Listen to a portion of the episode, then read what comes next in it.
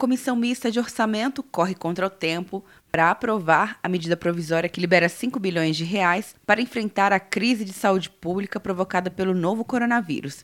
O relator da matéria será o líder do governo no Congresso, senador Eduardo Gomes. O presidente da comissão, senador Marcelo Castro, tem pressa na aprovação da MP. Eu espero que o relator que foi designado hoje, o senador Eduardo Gomes, faça o seu relatório o mais rapidamente possível, para que o presidente Davi Alcolumbre possa convocar o Congresso e a gente aprovar essa medida provisória para liberar mais esses 5 bilhões de reais, que são recursos necessários e importantíssimos para que a nossa saúde continue funcionando para receber os pacientes que certamente virão acometidos com esse coronavírus. O prazo para emendas vai até esta quinta-feira. O presidente do Congresso, senador Davi Alcolumbre, deve incluir a MP diretamente na pauta do plenário do Congresso em data a ser definida. Os recursos serão destinados ao Hospital de Clínicas de Porto Alegre, à empresa brasileira de serviços hospitalares, que atua em 40 hospitais universitários, ao Fundo Nacional de Saúde